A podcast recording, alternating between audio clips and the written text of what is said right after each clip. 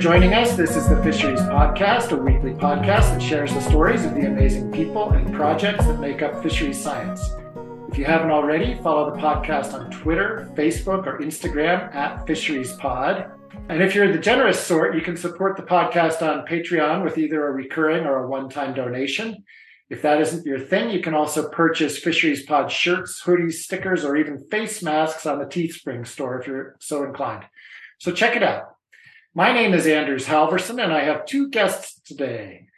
Dr. Jennifer Raynor is an assistant professor of natural resource economics at the University of Wisconsin-Madison. Before moving to academia, she worked for the federal government in various roles. Most recently, she was a research economist at the National Oceanic and Atmospheric Administration, National Marine Fisheries Service. Welcome to the show, Jennifer. Thank you. Great to be here. And my other guest is Dr. Sarah Medoff, who is an economist at the Cooperative Institute for Marine and Atmospheric Research, which is a NOAA-funded research institute at the University of Hawaii. Welcome to the show, Sarah. Hi, thanks for having me.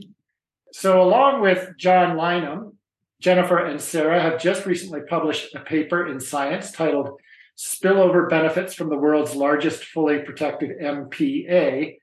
And in brief, that's about the benefits of the Papahānaumokuākea Marine National Monument for tuna and other fishes.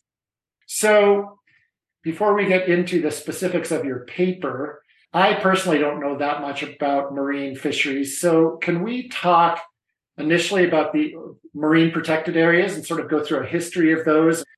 So this particular marine protected area was established in 2006 by President G.W. Bush. He was really interested in partially in protecting the native Hawaiian cultural sites that are in this location. Of course, we have lots of other benefits to ecosystems that come from that protection too. And then in 2016, President Obama really expanded this protected area. It almost quadrupled in size at that time. Wow. And at that time, he expanded this to about 580,000 square miles, which is about 4 times the size of California. Wow. And so where in particular is it? This area is around the Northwest Hawaiian Islands. Okay, so I was looking on the map to get a grasp of this place beforehand. And when you say the Northwest Hawaiian Islands, for a mainlander like me, we're not talking about Oahu or Hawaii. We're talking about much further beyond that, right? That's right. We're not talking about the islands that you've probably taken vacations to or gone to the beach. Sort of north and west of the places you think of Hawaii, the ones you see on a national map, there's a lot of very tiny little islands and atolls that kind of spread up very far distance from the islands you're thinking of. And this protected area is around this large, uninhabited string of small islands. And so we have the exclusive economic zone for any country is 200 miles beyond the coast. So did we fill out our exclusive economic zone and go 200 miles in each direction on this? We did. Yep. In this area around these small islands, we went out the full extent of the exclusive economic zone. Wow. So even in the big Pacific, this is a very big area. This is a really huge area. It's the largest fully no-take or no-fishing zone in the world. Wow. Amazing. Okay. So marine protected areas in general, when did they get started as a concept, and what research has been done and what controversies are there around them? Marine protected areas have been sort of a newer management strategy. We've seen these really ramp up in recent years. And you might have seen the kind of big thing in the news now is this 30 by 30 idea that's happening internationally, where many countries are committing to protecting 30% of their ocean areas. Mostly we're talking about exclusive economic zones here by 2030. Most of these areas have ramped up really just quite recently. And so we haven't had a ton of really strong signals about the benefits that these areas can create for fishing related industries. We have seen some benefits that have come for very sedentary species, something like lobsters, which aren't moving very much. You'd expect to see a lot of benefits coming for species like that because they're in this protected area. People aren't allowed to fish there. And then these species can kind of recover reproduce, and then maybe their populations get big enough to spill outside of the protected area. But we haven't really yet seen very strong evidence for very migratory species, ones that maybe are moving over really big areas of the ocean, like tuna, which is what we focus on, and whether protecting them in certain places can help benefit their populations as well. Interesting. Okay, so you weren't out there you weren't sampling yourselves to establish this spillover effect on tuna. How did you go about doing this study? So I started off as a research assistant at NOAA in grad school, and through my assistantship, I was able to get access to really detailed data on fishing activity. And so when we started the study, that is what we used. We used the observer data set that's issued by NOAA. So by a federal mandate, there has to be observer coverage on 20% of the longline fishing vessels that are targeting bigeye tuna. And so that's the data set that we used.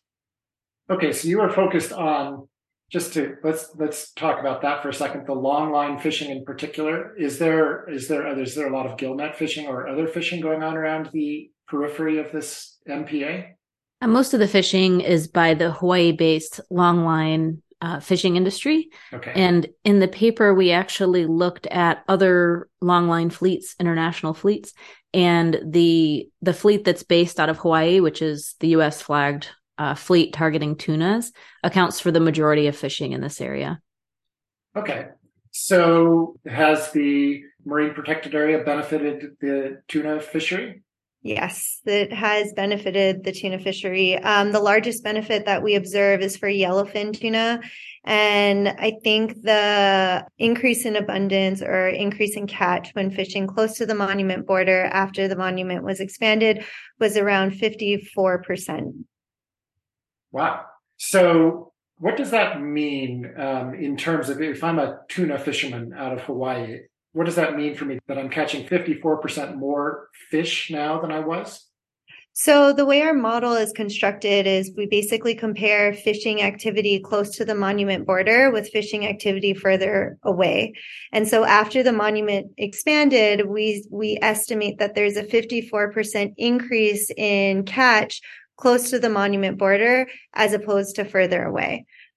So I'm just going to say that I'm not a great statistician, but when I looked at what you guys were dealing with here, if I had tried to make sense of it, I would have run away in terror because you've got so many confounding variables and it's not a controlled experiment. So it's just observational data that you're dealing with. And then you've got changes in fisheries technology, changing in fishing pressure in different places. You've got geographical differences.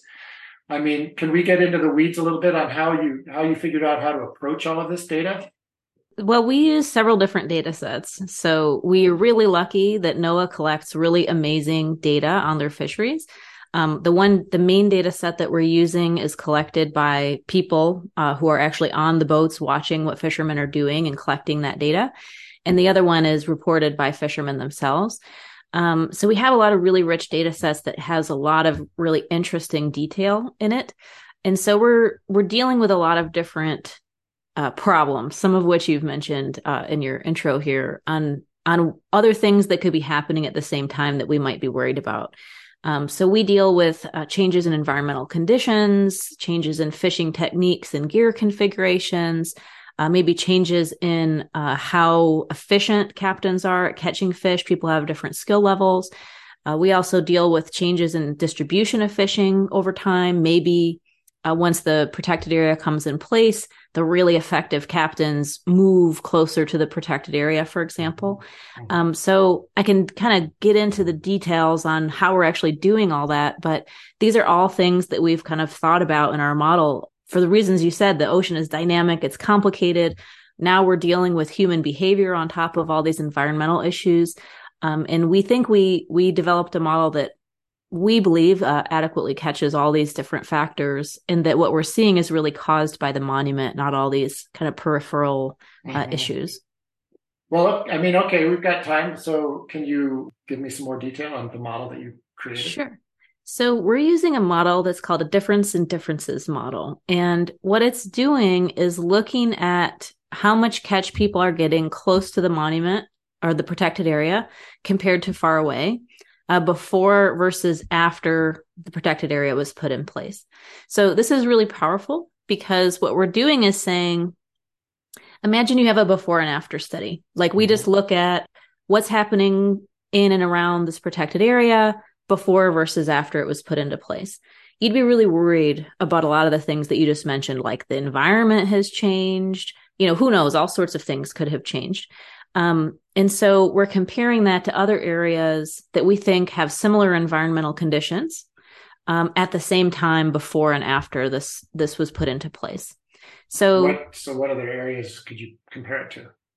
We're basically comparing it to areas just a little bit further away, places where the Hawaiian-based longline fleet are also fishing in this area around the Hawaiian Islands, but not close enough that we think that tuna are going to be kind of swimming that far away out of the monument. Got it. Okay. Yep. And so the power of doing this is we're basically saying, okay, compare changes in catch close to the protected area to an area further away that had really similar environmental conditions. So this helps us deal with this kind of environmental or oceanic type drivers. And we also look at, we go back. So that's one way to deal with environmental changes. Mm-hmm. A different way we deal with it is we go back in time. So we look at a different period in time further back that had very similar environmental conditions to what was happening at this time that this protected area was expanded.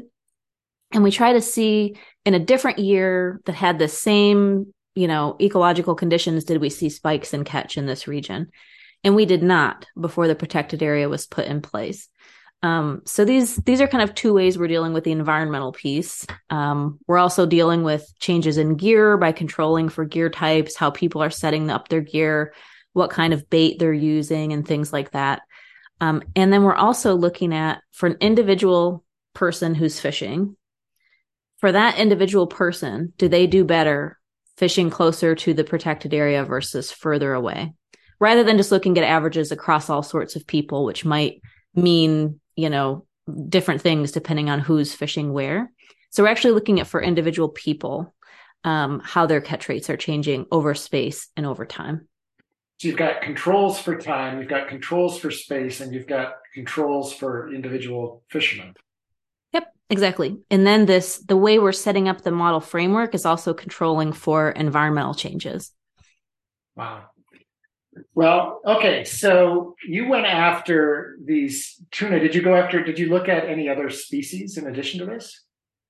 The way this project actually first originated was a chapter of my dissertation, and I had focused majority of my research on studying the commercial fishery, the longline fishery here in Hawaii. Mm-hmm. So I had done a paper on modeling market parameters. I had done a paper on looking at the regulatory landscape, and I really wanted to do a paper on some sort of conservation to really kind of just round out my whole entire dissertation.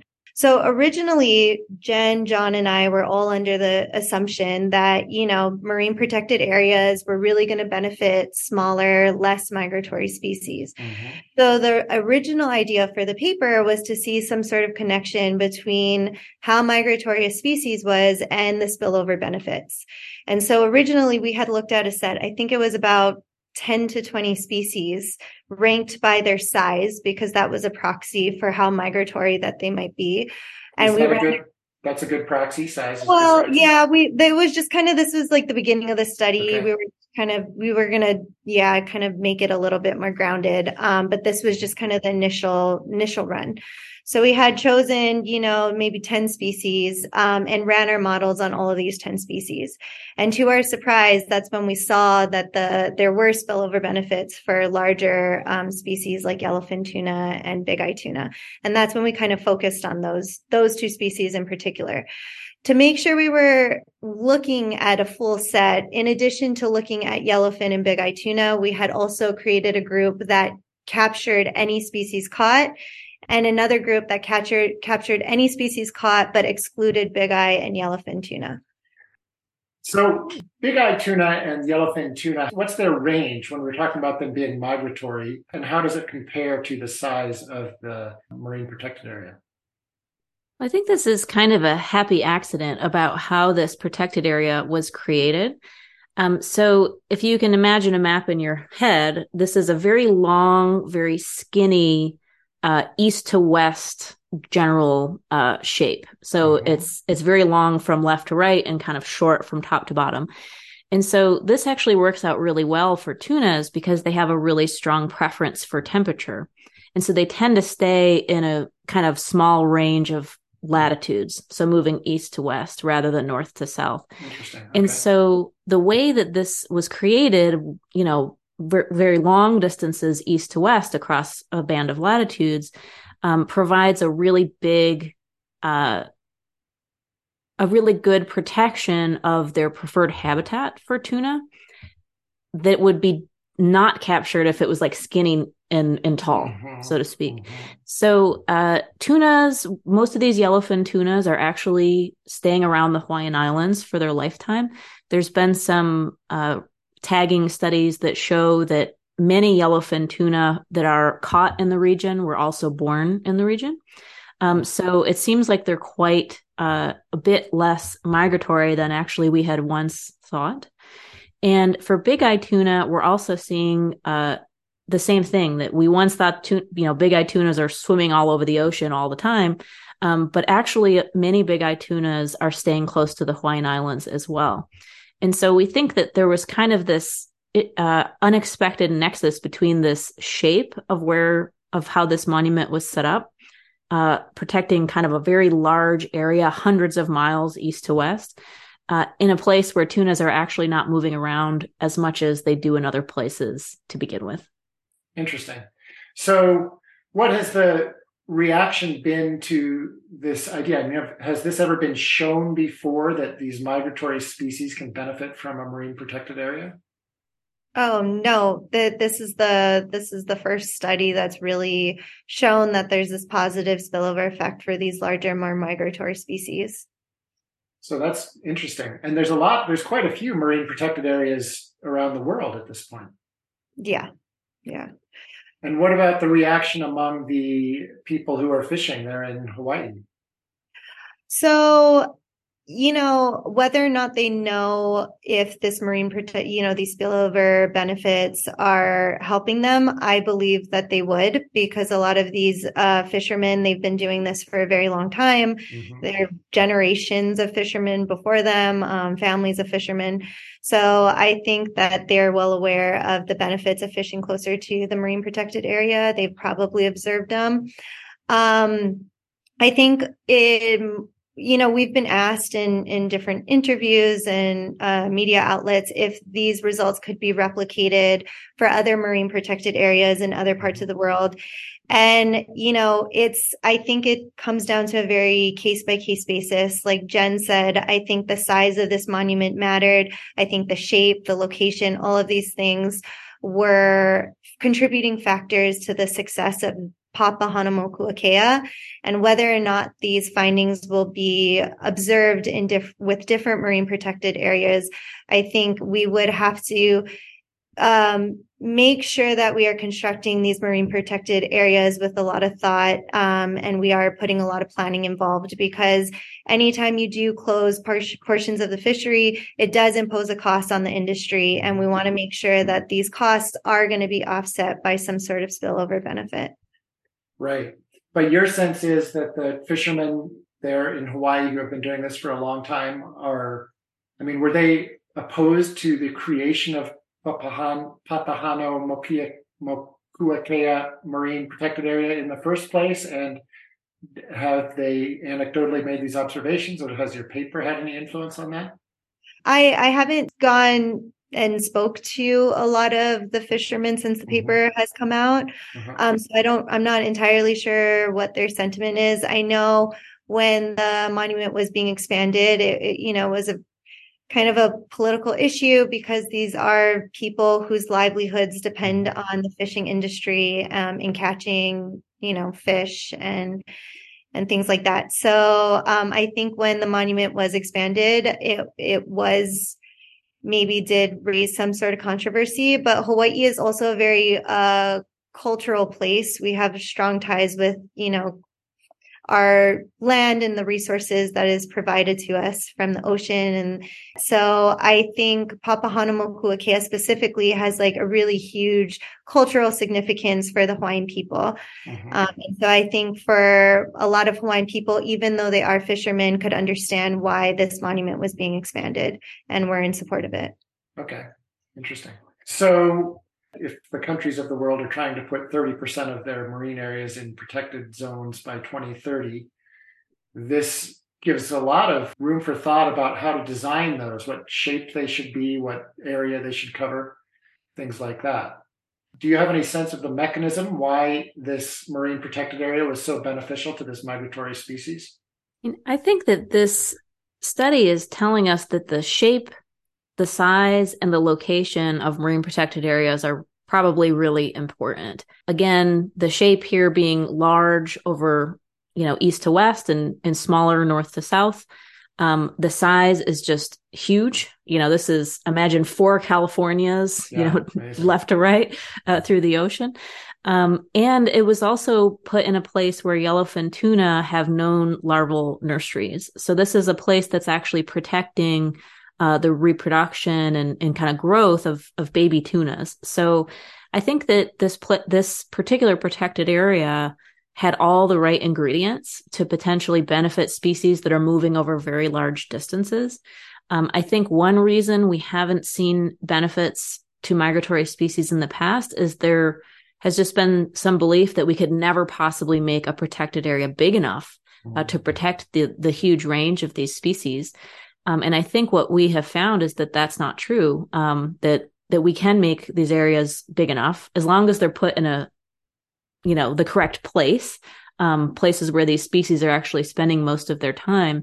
It can be very beneficial. But just to kind of reiterate what Sarah was saying, we're not saying just go close any big area of the ocean and great, you're going to have benefits. This requires really careful planning. So you were zeroing in on one thing that you said there. You were saying that you think it has to do with the fact that this covers a nursery and is it also a spawning area for these tuna? So that from the perspective of the tuna, that's the primary benefit of the marine protected area?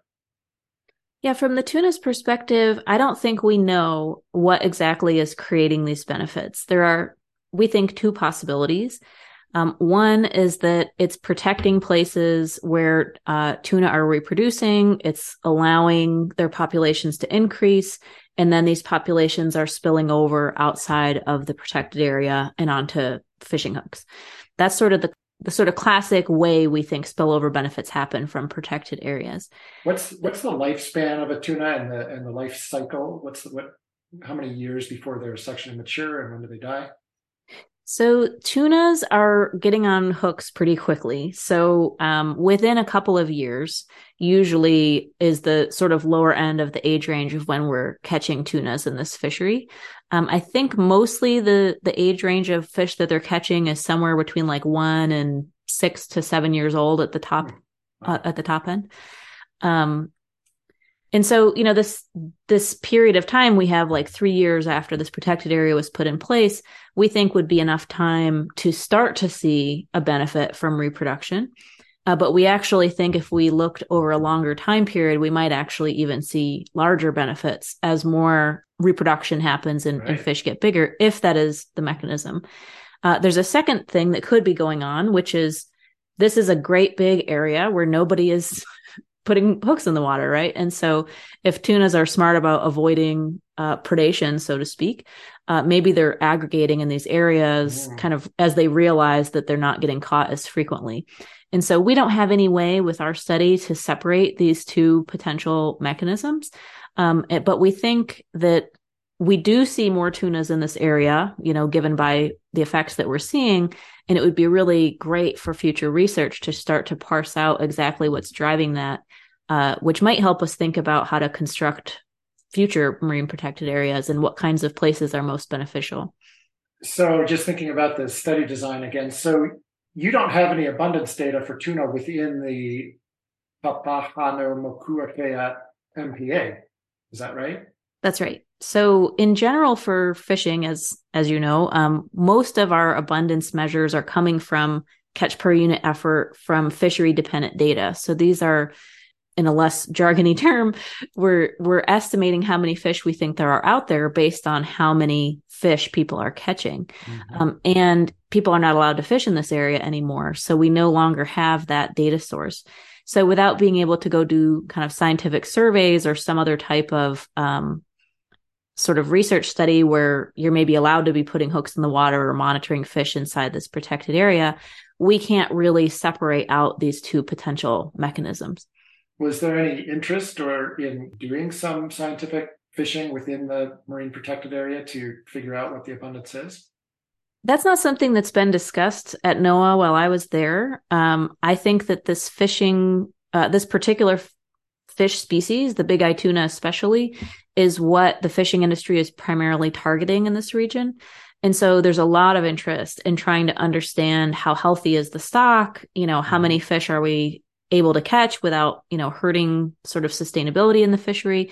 And so I think there's a lot of interest to better understand the population dynamics of bigeye tuna in the Pacific. But the reality is, I think it's been really challenging because this highly migratory nature of these species makes it hard to do those kinds of studies. But I suspect that over time that we're going to learn more and more about kind of the population structures of these species. And I hope that our study will help give some further motivation to kind of dig into those issues closer to the Hawaiian Islands. Okay. So what a cool study. Have I missed anything? I mean, one thing that I would add that I think is really important when we're thinking about tunas is one reason I think this study was so exciting is because tunas are so incredibly economically important across the globe. You know, tuna fishing generates something like $40 billion per year in economic activity, and it supports millions of jobs worldwide. And so seeing positive effects on tunas in particular, aside from the fact that we haven't seen protected areas benefiting migratory species before, the fact that it's benefiting these particular subset of species, I think is really exciting from an economics perspective. It's a really huge increase. And I think given the economic importance of these species, not just globally, but especially in Hawaii, this whole fishing industry is largely targeting these two species. This is what they're hoping to catch. And aside from the kind of cultural importance of these species in the Hawaiian Islands, I think all these things make this a really exciting kind of finding in this particular region. Okay. So what comes next? Do you have a follow-up study? Right now, no. We've thought about too, if we're measuring the spillover benefit, what we don't know if this spillover benefit, if this benefit is actually offsetting the cost of closing that marine protected area. And so that could be an area for future research. Yeah. So what would the cost be if I'm a tuna fisherman?